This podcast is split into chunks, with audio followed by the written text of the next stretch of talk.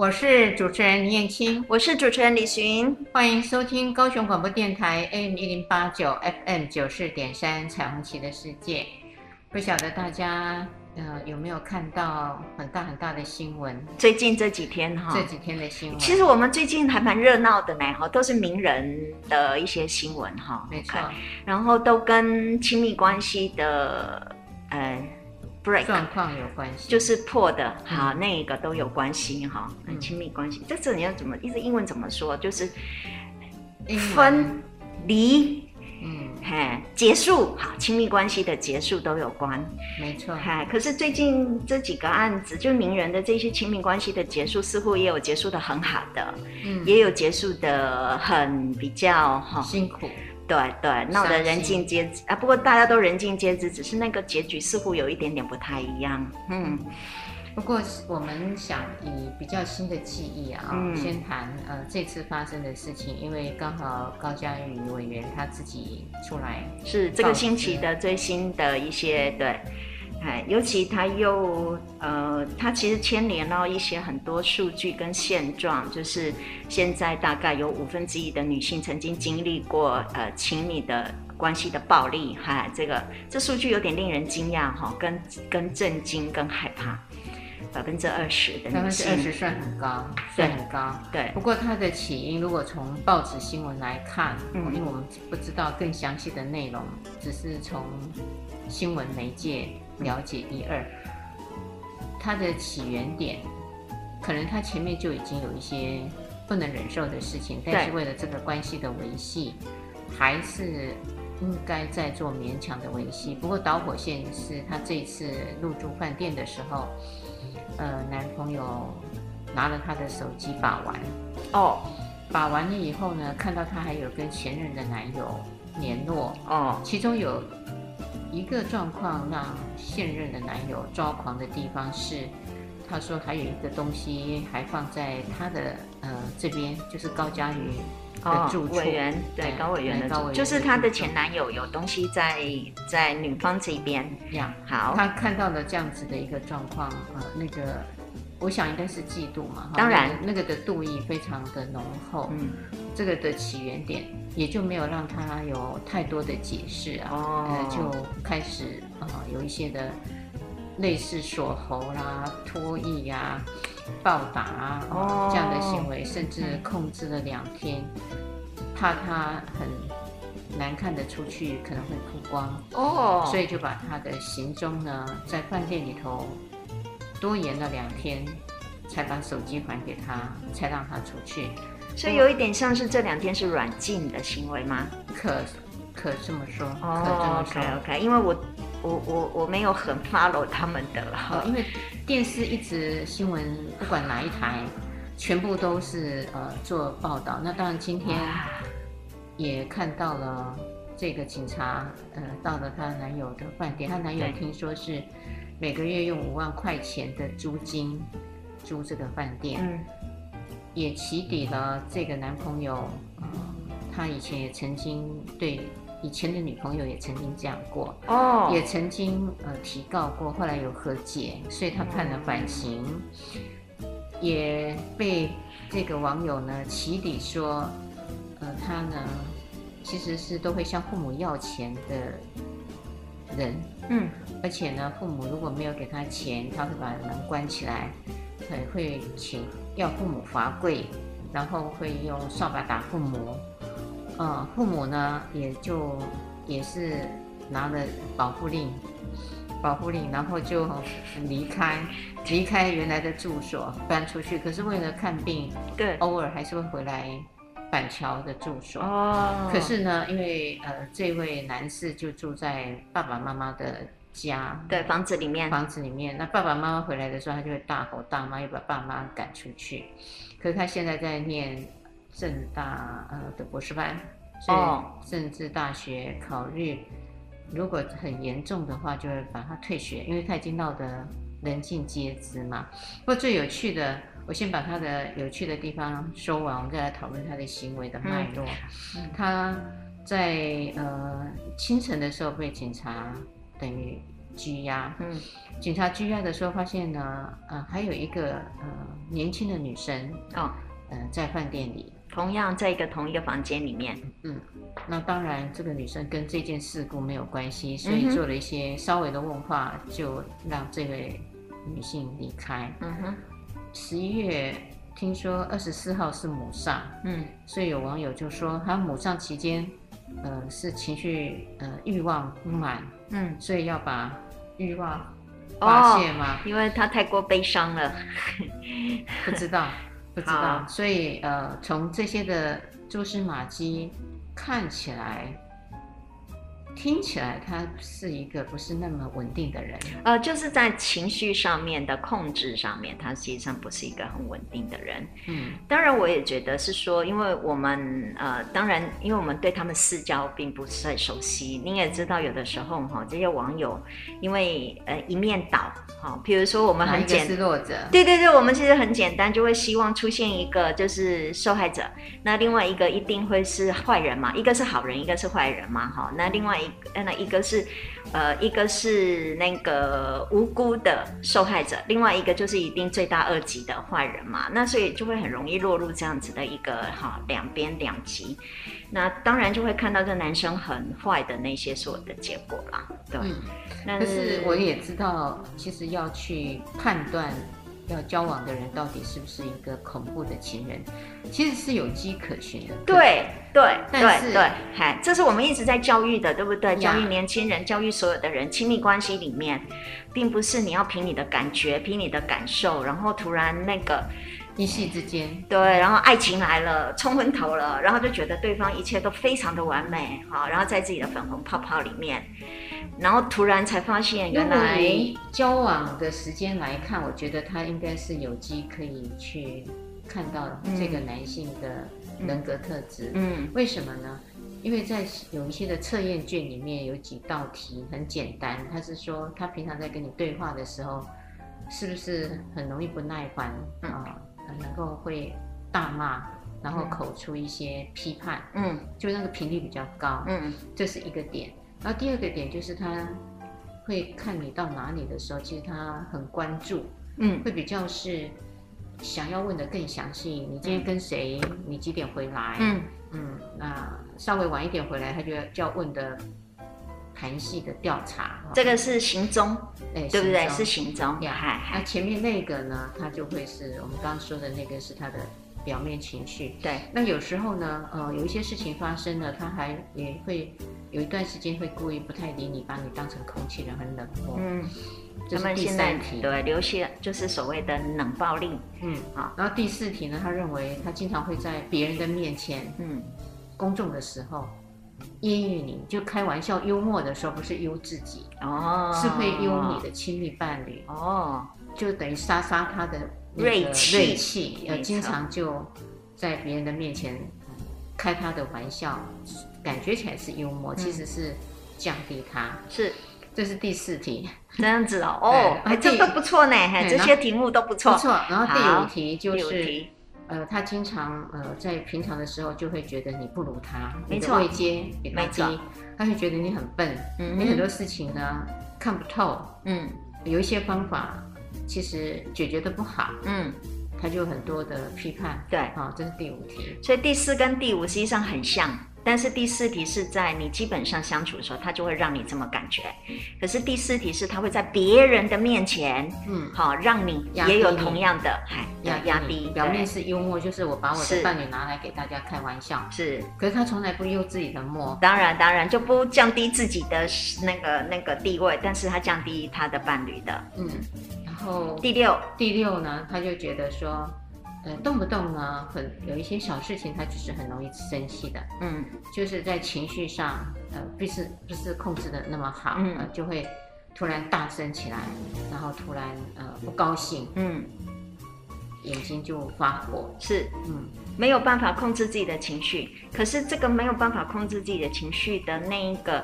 到 range 就是他的那个爆发的，实际上是远超过普通的人的那一个情绪的表达，对不对？因为有的时候说真的，我们也很不高兴嘛，吼，也会呀、啊，对呀、啊，我们也会不高兴嘛。好几次的鲁啊，对呀、啊，对呀、啊。然后你学生没交作业，对不对？沟通完报告做得很差，我们也会生气嘛。而且是不断的提醒哦。对对对，你变成说学习前，是就告知学习开始的时候告知，对对对。学期末还是不交作业，学期末的前3周再告知，对，学期末的前1周再告知，这样4次，哎，然后学生依然如故，没错，我们当然会生气呀、啊。啊，我那时候哦、的生气很可爱，我就有一种伤心，对，哎，那时候的感觉是用伤心替代了那个愤怒，然后就自己很不能够控制，我觉得有点失态，就在学生的面前，我就这样泪如雨下，就觉得自己付出了这么多的心力，那学生为什么好像是故意跟你做反抗？对对对对，你就觉得你是故意被伤，对对，所以那个是很伤心，是无言，是，所以那时候呢，就应该是丢下了一句话，那很和缓的说。好吧，如果是这样，你今天也没交作业，也没有人可以报告，那这堂课其实是没有意义的啦。没错。那我们就下课，对，我们就下课，因为就不用上了，因为大家都没有准备嘛。我记得当时我就回来了，那个情绪是完全是没有办法抑制下来，就整整把自己关在办公室里头，大概流泪了20分钟。后来就告诉我，这么严重哦？那个是因为我教学。几十年来，17年来，那时候是17年来从来没有遇到的事情，那对我来讲是一个很大的撞击。哦，所以你说那个情绪有没有？有，对，有，对，不是没有情绪，对。可是我们的那种情绪啊，其实我想为什么要停在这地方说明，是因为它有第一个，我们其实第一个非常重要的是，我们其实那个真正重要的情绪叫失望，不是生气，好，失望。第二个是我们其实失望的东西不在于是我是为了我自己的，对不对？因为那个东西写作业，坦白说，你要不要写，不是为了我，是因为我们为了某一些的其他的教育的目的，其实上并不是为了我自己自私的。好，第三个是在情绪的表达当中，它其实还是在人类可知的范围之内，因为学生或是我们大家都知道，那是因为那样子的一个。爆发说真的是合乎那个的现状的，跟他的好对，我要说的是这样，这是你知道我们心理学是这样。第四个，在我们爆发的，在我们所生气的那一个强度，是跟这件事情是合的，是配合的。可是我们回来家暴的这个东西，它其实有里面很多很细的东西是在于。他有可能他的生气其实远超乎这一件事情应该可以表达的强度，那他远超过那个强度，所以就会让人会觉得他的那个愤怒怎么会这么的大？然后这愤怒很大了之后，自然而然包含着你前面说的1、2、3、4题，特别是第4跟第5题，那会对让对方的另一半就会觉得我真的做了一件非常错误的事情。所以那个的情绪并不是说情绪发泄，而是情绪发泄的方式跟情绪发泄的那个强度，我觉得是家暴的，对，是我们需要特别提醒的。好，这第6题，那第7啊，没有，它就这6题，这6题已经很够了，就很够了，就是你已经可以知道很多的蛛丝马迹了。我就可以再加第7呢，因为我做家暴好这么多年，好 ，OK， 我觉得很重要，你一定要观察他的爸爸妈妈。的关系，他们家里爷爷奶奶如果有的话，那就更好。如果他们家里面实际上习惯上已经是一种不一定是打的，不一定是出手的，但是你仔细观察父母亲还有孩子跟爸爸妈妈之间的关系的时候，如果您仔细观察，在家暴的环境当中，它其实也会有家暴的模式出现。那对于这一点，我觉得是对于当你选择伴侣，或是你在进入亲密关系的时候，这是另外一个你可以考量的点。所以我很同意刚刚吕学你说的，为什么呢？我都经常告知一些正在交往的人说，你们不要等到你们快要结婚了，或是觉得定下来了，你才带回家。其实你一开始认识对方的时候。你不妨把他带到你家里来，你也去他家常常做客。对，当然刚开始的时候，对方的父母会带你如上宾嘛、不用一对一，但是有可能一群，这是很非常好的方法。对，就可以知道他们的父母平常在跟他说话的样貌，对，或是私底下的一些脉络。如果是真的是有朋友去，或是一对一去，或是一群人去，其实有一些父母还是会维持表面啊，对，就对你很照顾啊，很温暖啊，你会看不出来。可是他跟他的孩子在讲话的过程中，不只是跟这个男主角或女主角，其实他也跟着他其他的兄弟姐妹，没错，在讲话的时候你就可以听得到，是，还有夫妻，对、还有夫妻两个人之间的互动，我认为这个很重要。我同意您的说法。所以我发现高委员他自己可能这些他也没有注意，而且这次的新闻还说对方握有他们的亲密照，是，最主要是我第一次看的时候，他说他不想提告，最主要是这一点，因为他会做威胁嘛，对，然后曝光了以后他觉得很难看，所以这个也是很有趣的地方。我要持平的说，他自己身为法律系，他是法律的，他是法律，其实有一些当委员的，有当领袖的都是法律，他们对法律其实是熟悉的。可是我觉得，法律熟悉，但是还是落入了情感的丰沛性，忘了你的防护。那个教育很重要，就是你在，我一直说，再恩爱再好，都不要去留下这些的蛛丝马迹，但是。你看还是会留，我们的留下的蛛丝马迹最好是留在我们的记忆里面，不要留在桌面上。没错啊。有了，我们可以留那个两个人互相，比如说搂搂肩，那个都可以，穿着衣服的，然后去哪地方旅游的，那个都 OK。但是真的很不方便，那种非常私密，然后不可告人的那种照片，特别还有影片。你知道学生怎么回我这个问题吗？学生回得更可爱，他说：“老师，那就是照头不照身，照身不照头。”我说：“那你要拍照还要这么的累赘跟麻烦啊？那你还是有闪失啊？你镜头有抓得那么准吗？”没错。我说：“你太麻烦了嘛。”他说：“现在的年轻人因为知道这样，他还是想照，所以他就照身体，然后就不照头，反正身体就长这样。”我说：“来了，如果你有特殊的特征。”对，迹象，对，有痣要注意身上没有痣然后没有胎记，没有一些很奇特的，特别大、特别小、歪这里歪那里的，然后怎么样的状态，你一定要确保自己身上。我觉得何苦嘛？真的是。你知道现在年轻人多有趣吗？我真觉得现在有很多人，而且是很急着把自己的性的那一个影片，其实是 po 在公众的一个 Instagram 或是什么的。对，我也看过那一些，其实它是自主的。那当然我们同意，如果你是自主的状态，我们当然我们尊重每一个人的权利。但是真的在基于一个我的想法认为，所有凡是所做过的事情都会留下痕迹的状态来说，你很难知道未来它会形成一个什么样子的一个结果。你现在看他好好的，你怎么知道他遇到这些狗急跳墙的事情，或是很特别的事情？像这次的嫉妒性，是就一个是很大的引爆点嘛。对，我们等一下来谈一下，到底嫉妒有哪一些方面的嫉妒会造成？放松着温暖的声音，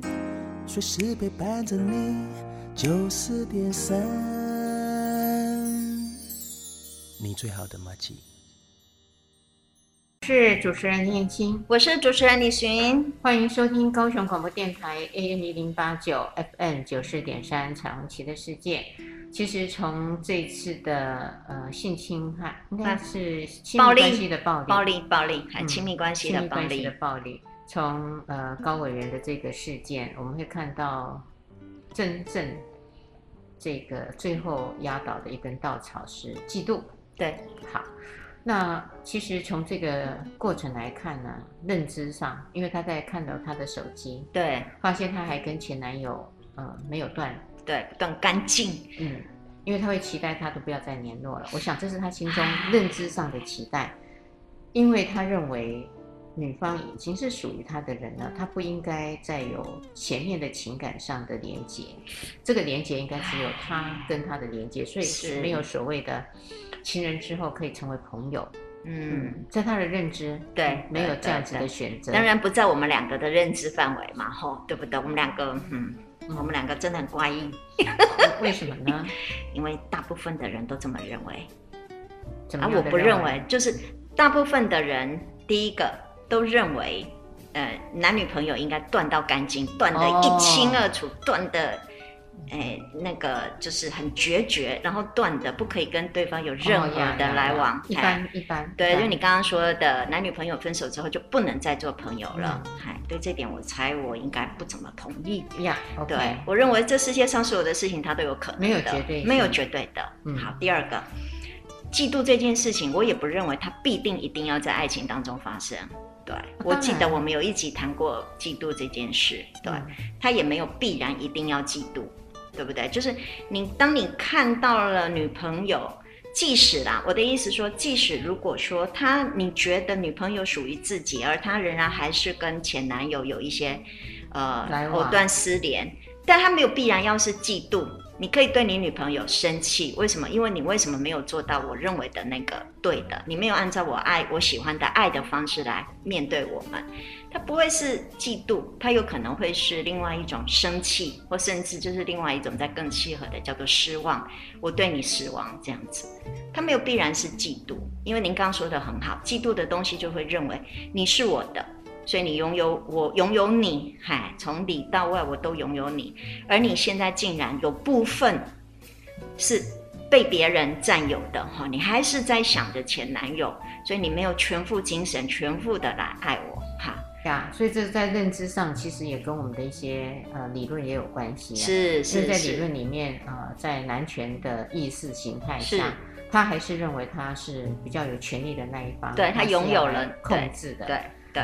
来控制的，所以他觉得他在这个关系里头，他是一个竞争，对方是一个他的对手，所以当我在竞争的时候呢，我出来的行为一定是非常激烈的，对。可是对女生来讲，她就会。我们以前常讲的，他要维持那个关系，对人际上的和谐，所以他在这个位阶上呢，他就会希望不要有事情，去让两个人的关系变得很僵化，或是有一些的破绽。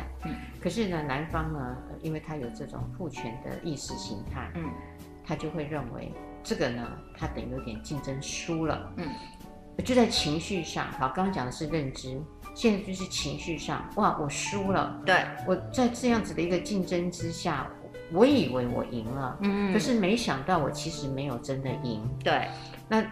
在这个情绪上呢，尤其如果以他从这些的网民跑出来的这些过去史，帮他挖出来的，你就可以看到他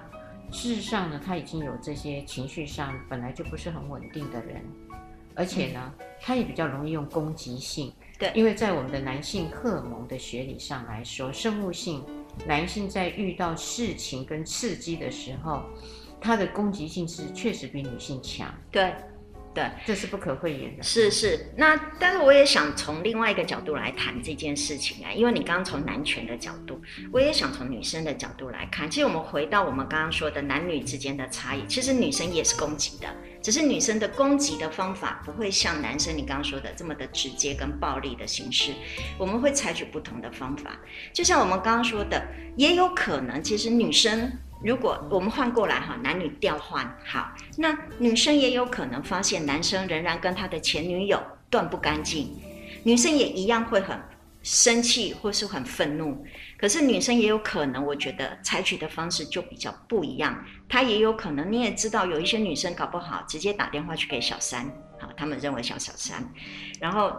约她出来谈判，我要你离开，那个是我的男人，你占走我的男人，或甚至我的个案说的那个是狐狸精，哈，你退散吧，哈，诸如此类这种方法。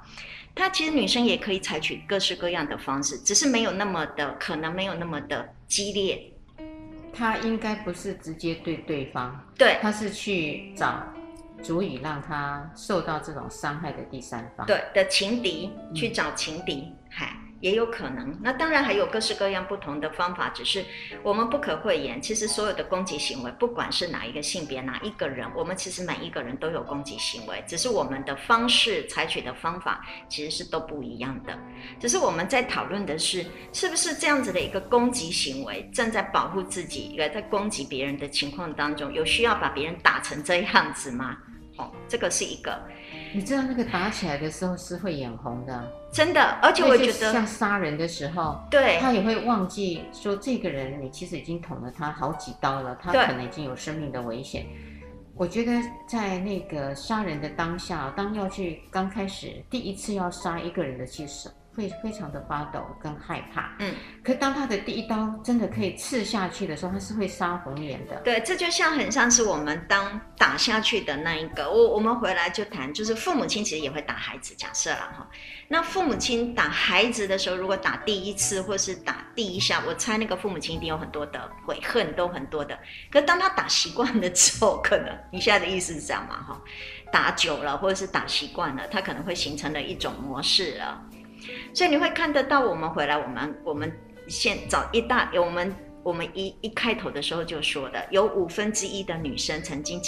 经历过这个亲密关系的暴力。实际上，那个家庭暴力，它就是不管什么样的暴力，其实它就是一个循环式的。就像您刚刚讲的，第一次的时候他会害怕，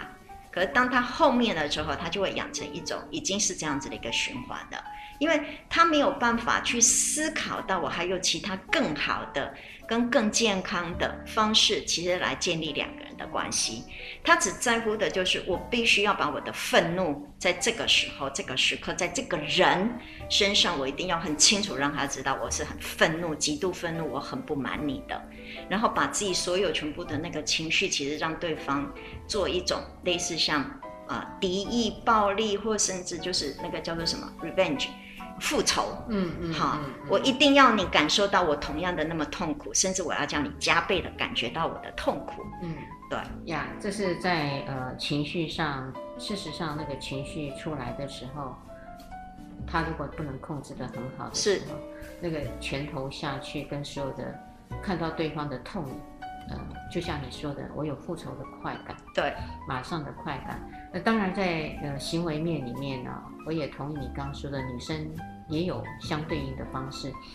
其实，在法院里面也经常听到那个录音啊，就是男方其实是非常愤怒的，手是这样握紧的，然后在发抖的。对，他知道他不能打，对，因为这打下去呢，到时候又要发保护令啊，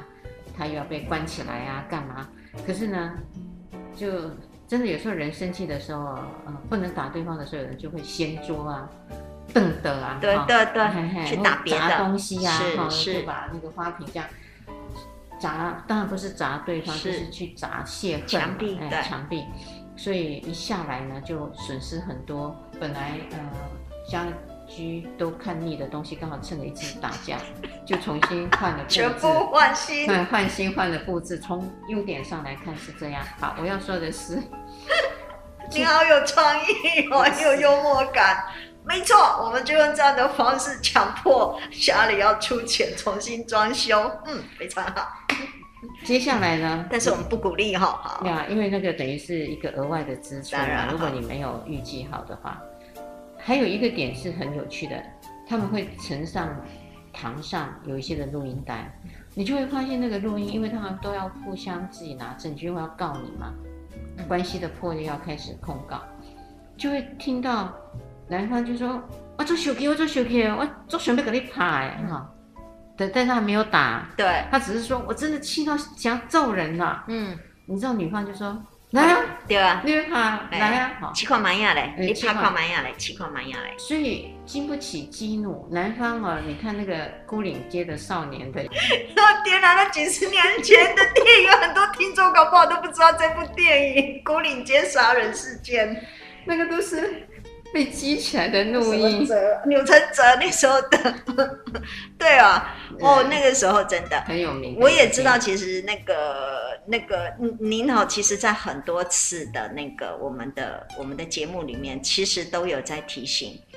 就是有很多时候，其实暴力或是怒气这件事情不是单方面的，而是怒气其实它是累积的。而且怒气其实上它有的时候它是被激起来的，被勾引，对，被勾引的、嗯、那东西就很像是一个你放一个饵，然后那个人接了，然后又吃到那个饵，所以它是被勾引起来的。所以真的在那样子的状态当中，我认为就您一直在提醒我们不要去激怒那一个状态、嗯、真的不要，真的你可以安静。对，我觉得这个时候非常简单，其实就安静离开。有时候可能搞不好我就说有一点创意哈、啊，太谢谢你没有要打我，对不对？或甚至只要一个温柔的，我觉得就是只要啊吸一口气，对不对？哎，温柔的啊，就想想这个男人原来是我爱的这个男人，对不对？啊，原来他现在气成这个样子啊，我现在该怎么办？我现在该怎么办？怎么把他的怒气给压下来？然后等一下我再让他付出代价，这是我的做法。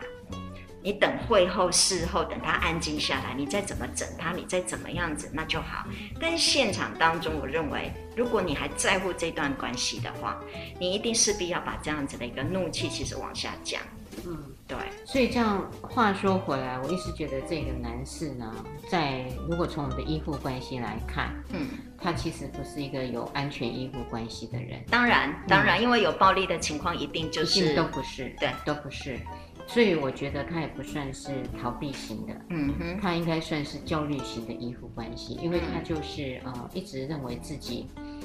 不够好，对，跟高委员比较起来的话，要以他的知名度，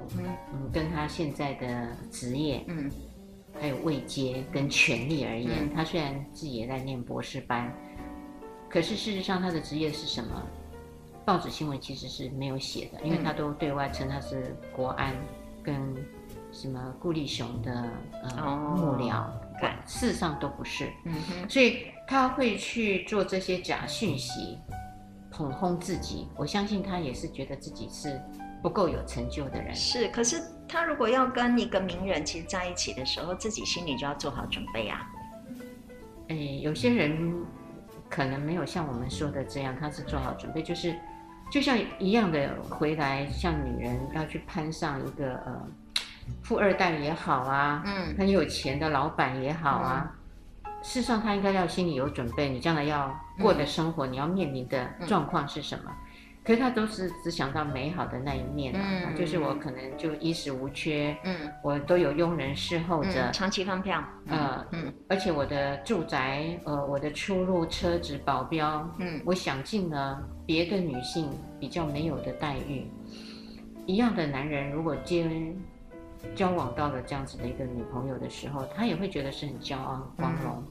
可是事实上，他其实是什么其实不重要，因为不然他的女朋友不会认识他嘛。如果想要匹配的话，在市场上也可以说是社会交换理论里头的匹配。没错。那他就不是你要匹配的人嘛。可是他拿博士学位来匹配他的知名度嘛。这是他的一个交换，就像你们用美色来匹配一个有钱有资源的人。那他现在就是看看未来的潜力发展股。博士是不是可以拿来匹配？对，但是您说的就他的这样子的一个原生的这样子的一个情况，他其实对他自己是很没有自信，没有错。对，所以他才需要在这样子的一个关系里面去互相进行比较，而他比较的东西是跟高委员的前男友去进行比较嘛。比较之下就是自己输了，所以才会有嫉妒感。当然他也知道他跟高委的交往，我相信他也仍然觉得自己是不够，那个慰藉是不够的，所以他时时刻刻的内心里头，我觉得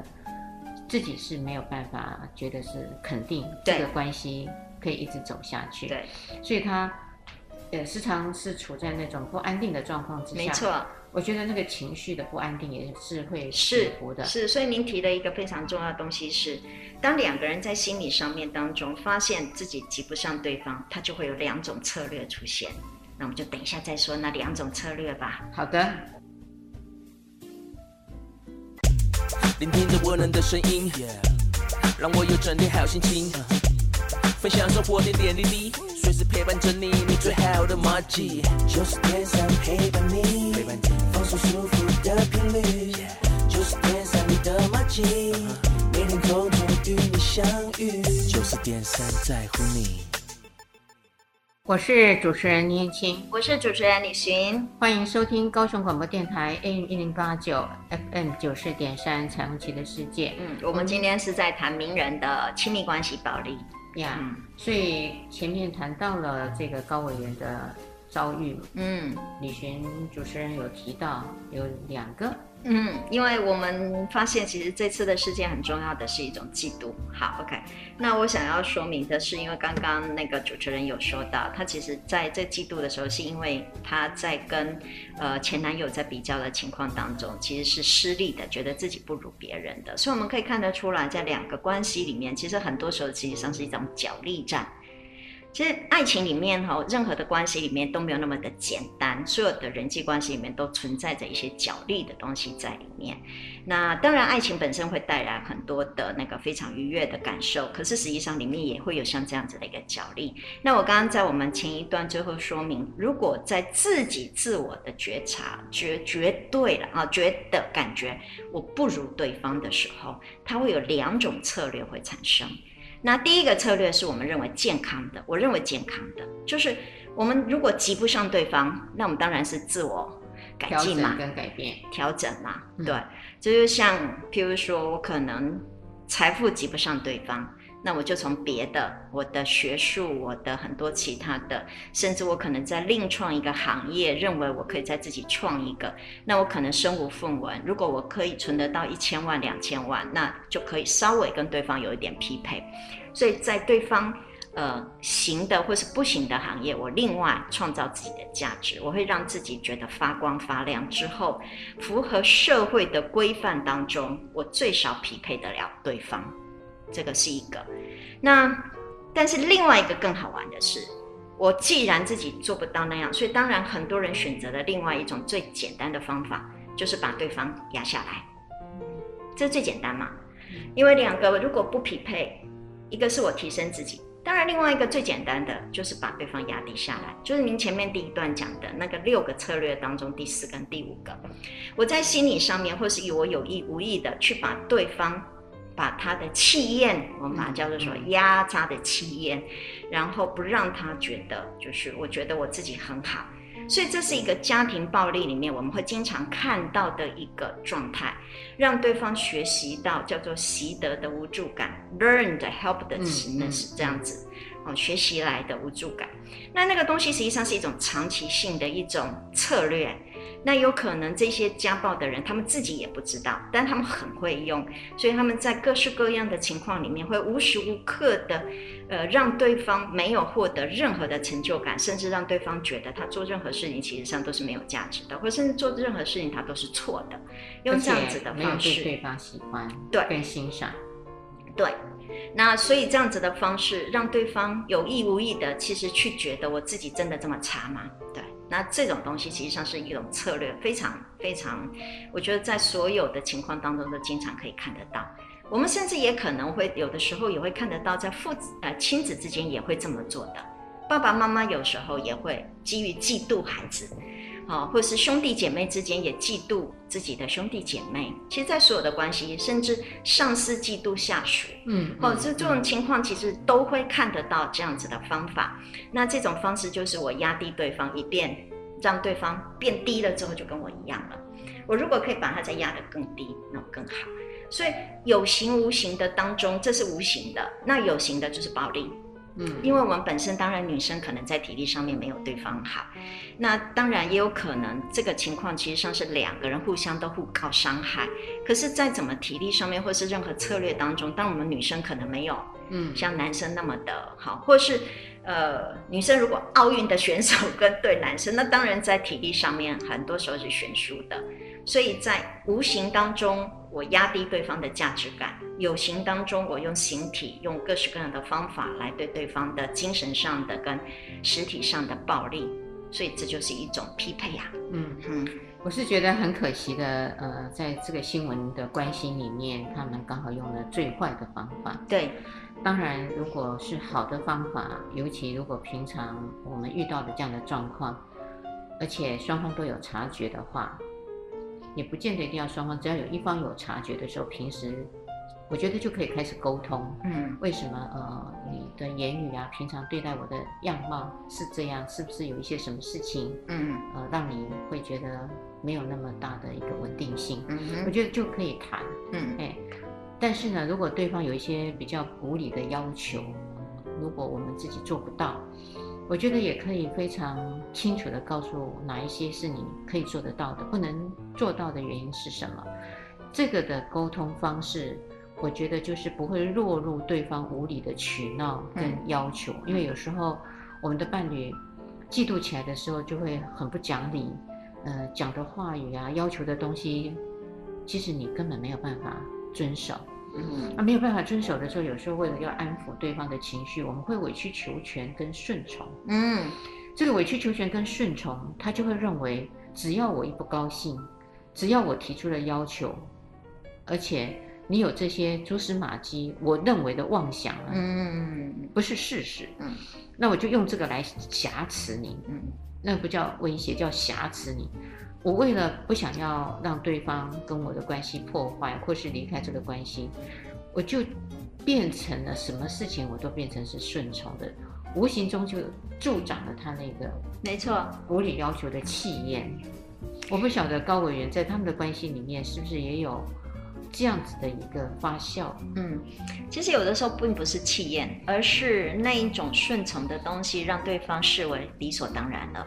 而这样子的理所当然，其实上它并不会增加两个人关系的亲密度，而只是在表面上面两个人不发生冲突。可是实际上你越不想要发生冲突，其实它越是有冲突。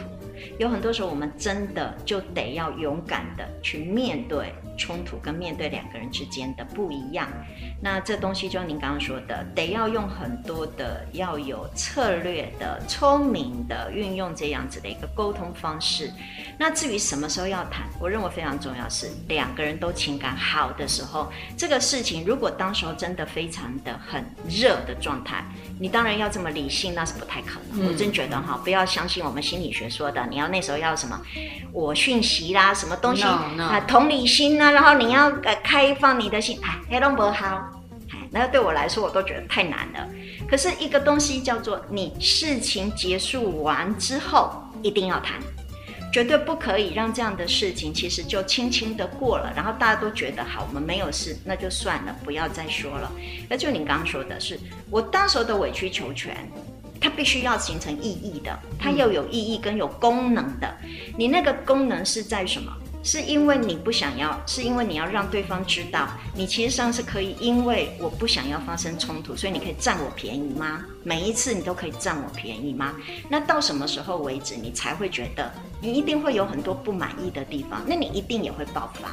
那为什么要累积到最后面呢？那为什么不这件事情我们当时平息完了之后，你得要找个时间，找个好方法，必须跟他好好谈。嗯，设下一些界限，设下一些疆界，还有你说的，不可以步步进逼，不可以让对方觉得视为理所当然。你现在这样子 OK， 可是你后面就怎么样？那我们当时一定要说得清楚。所以吵架才能够吵得好，吵架必须要有好的功能。哎，所以每一次的吵架，每一次的冲突都应该要有一些正向跟往好的方向走。那如果是只是想要平息而已，那个是没有功效的。特别是女生，您刚刚之前说的，女生其实我们会很害怕冲突。嗯，有人就说了，如果会吵架，关系还会比较常在。表面上看起来不吵架，很和平的，其实那个冷漠，跟疏离其实是最可怕的。嗯，那个等于都不沟通吗？是因为太多的人其实很害怕吵架时候的那个冲突的感受，是因为他不知道自己该怎么办，所以他其实很容易陷入那个无助的状态。可是每一个人或多或少你都会有无助，那 OK 啦，但是问题是事后架要吵得好，你事后必须得把自己冷静下来，捋清楚到底发生什么事情了。那为什么这件事情我要怎么帮它转变，变成让我跟我老公或是我伴侣之间有往好的方向走的方法呢？有哪一些？那有时候我们真的选不出来，所以我们就先尝试看看吧，试试看。好，试试看。如果觉得这个还觉得方法还不错，就试；方法不好，改嘛。我们的人生不都这个样子，不断的尝试，不断的改。当然这是往正向走，是。可是有时候走不了，就要分开了。对，就真的要分开，是一定要壮士断腕。不能够一直是苟延残喘。对，问题来了，所以我还是真的要劝所有朋友们，不要把所有自己任何的亲密的照片，还有一些其实越亲密的越知道对方的底细，你知道吗？对，雷区，还有因为你可能有做了一些小恶，不见得是大恶，有小恶，我不知道小恶是什么，所以她听说男朋友也招了她，在什么请助理费上的经费啊，什么什么之类的问题，那个爆发出来以后，可能也就会对，你这个委员，只是说真的最亲密的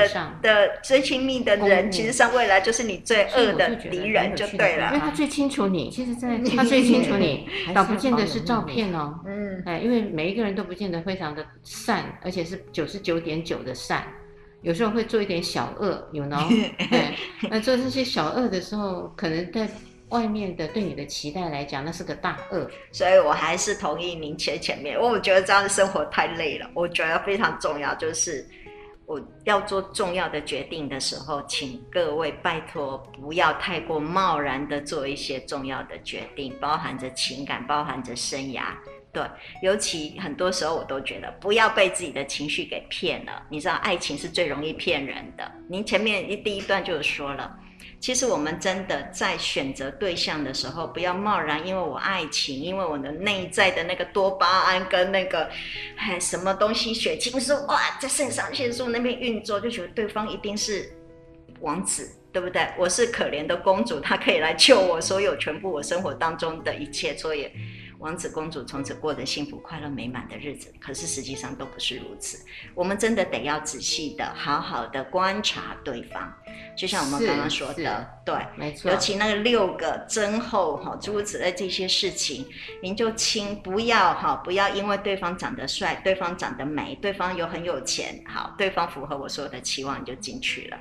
所以一样的，您今天还要提醒，不要再因为爱情的状态或性关系的状态，然后就贸然的，然后做了很多有可能就做了这些亲密的照片、亲密的事情。当时你觉得 OK 的，事后都会可能变成不 OK 了。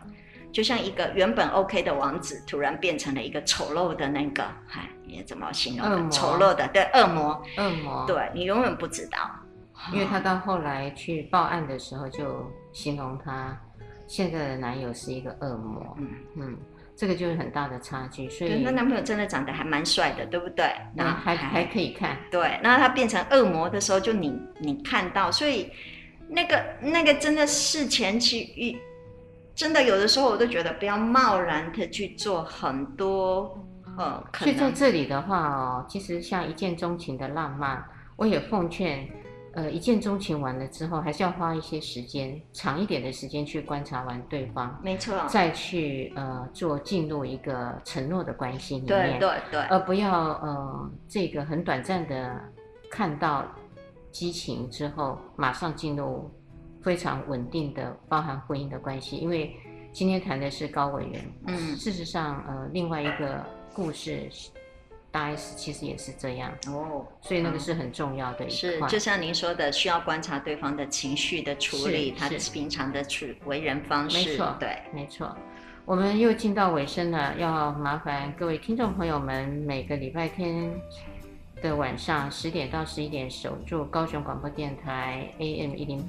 FM94.3 彩虹旗的世界，拜拜，拜拜。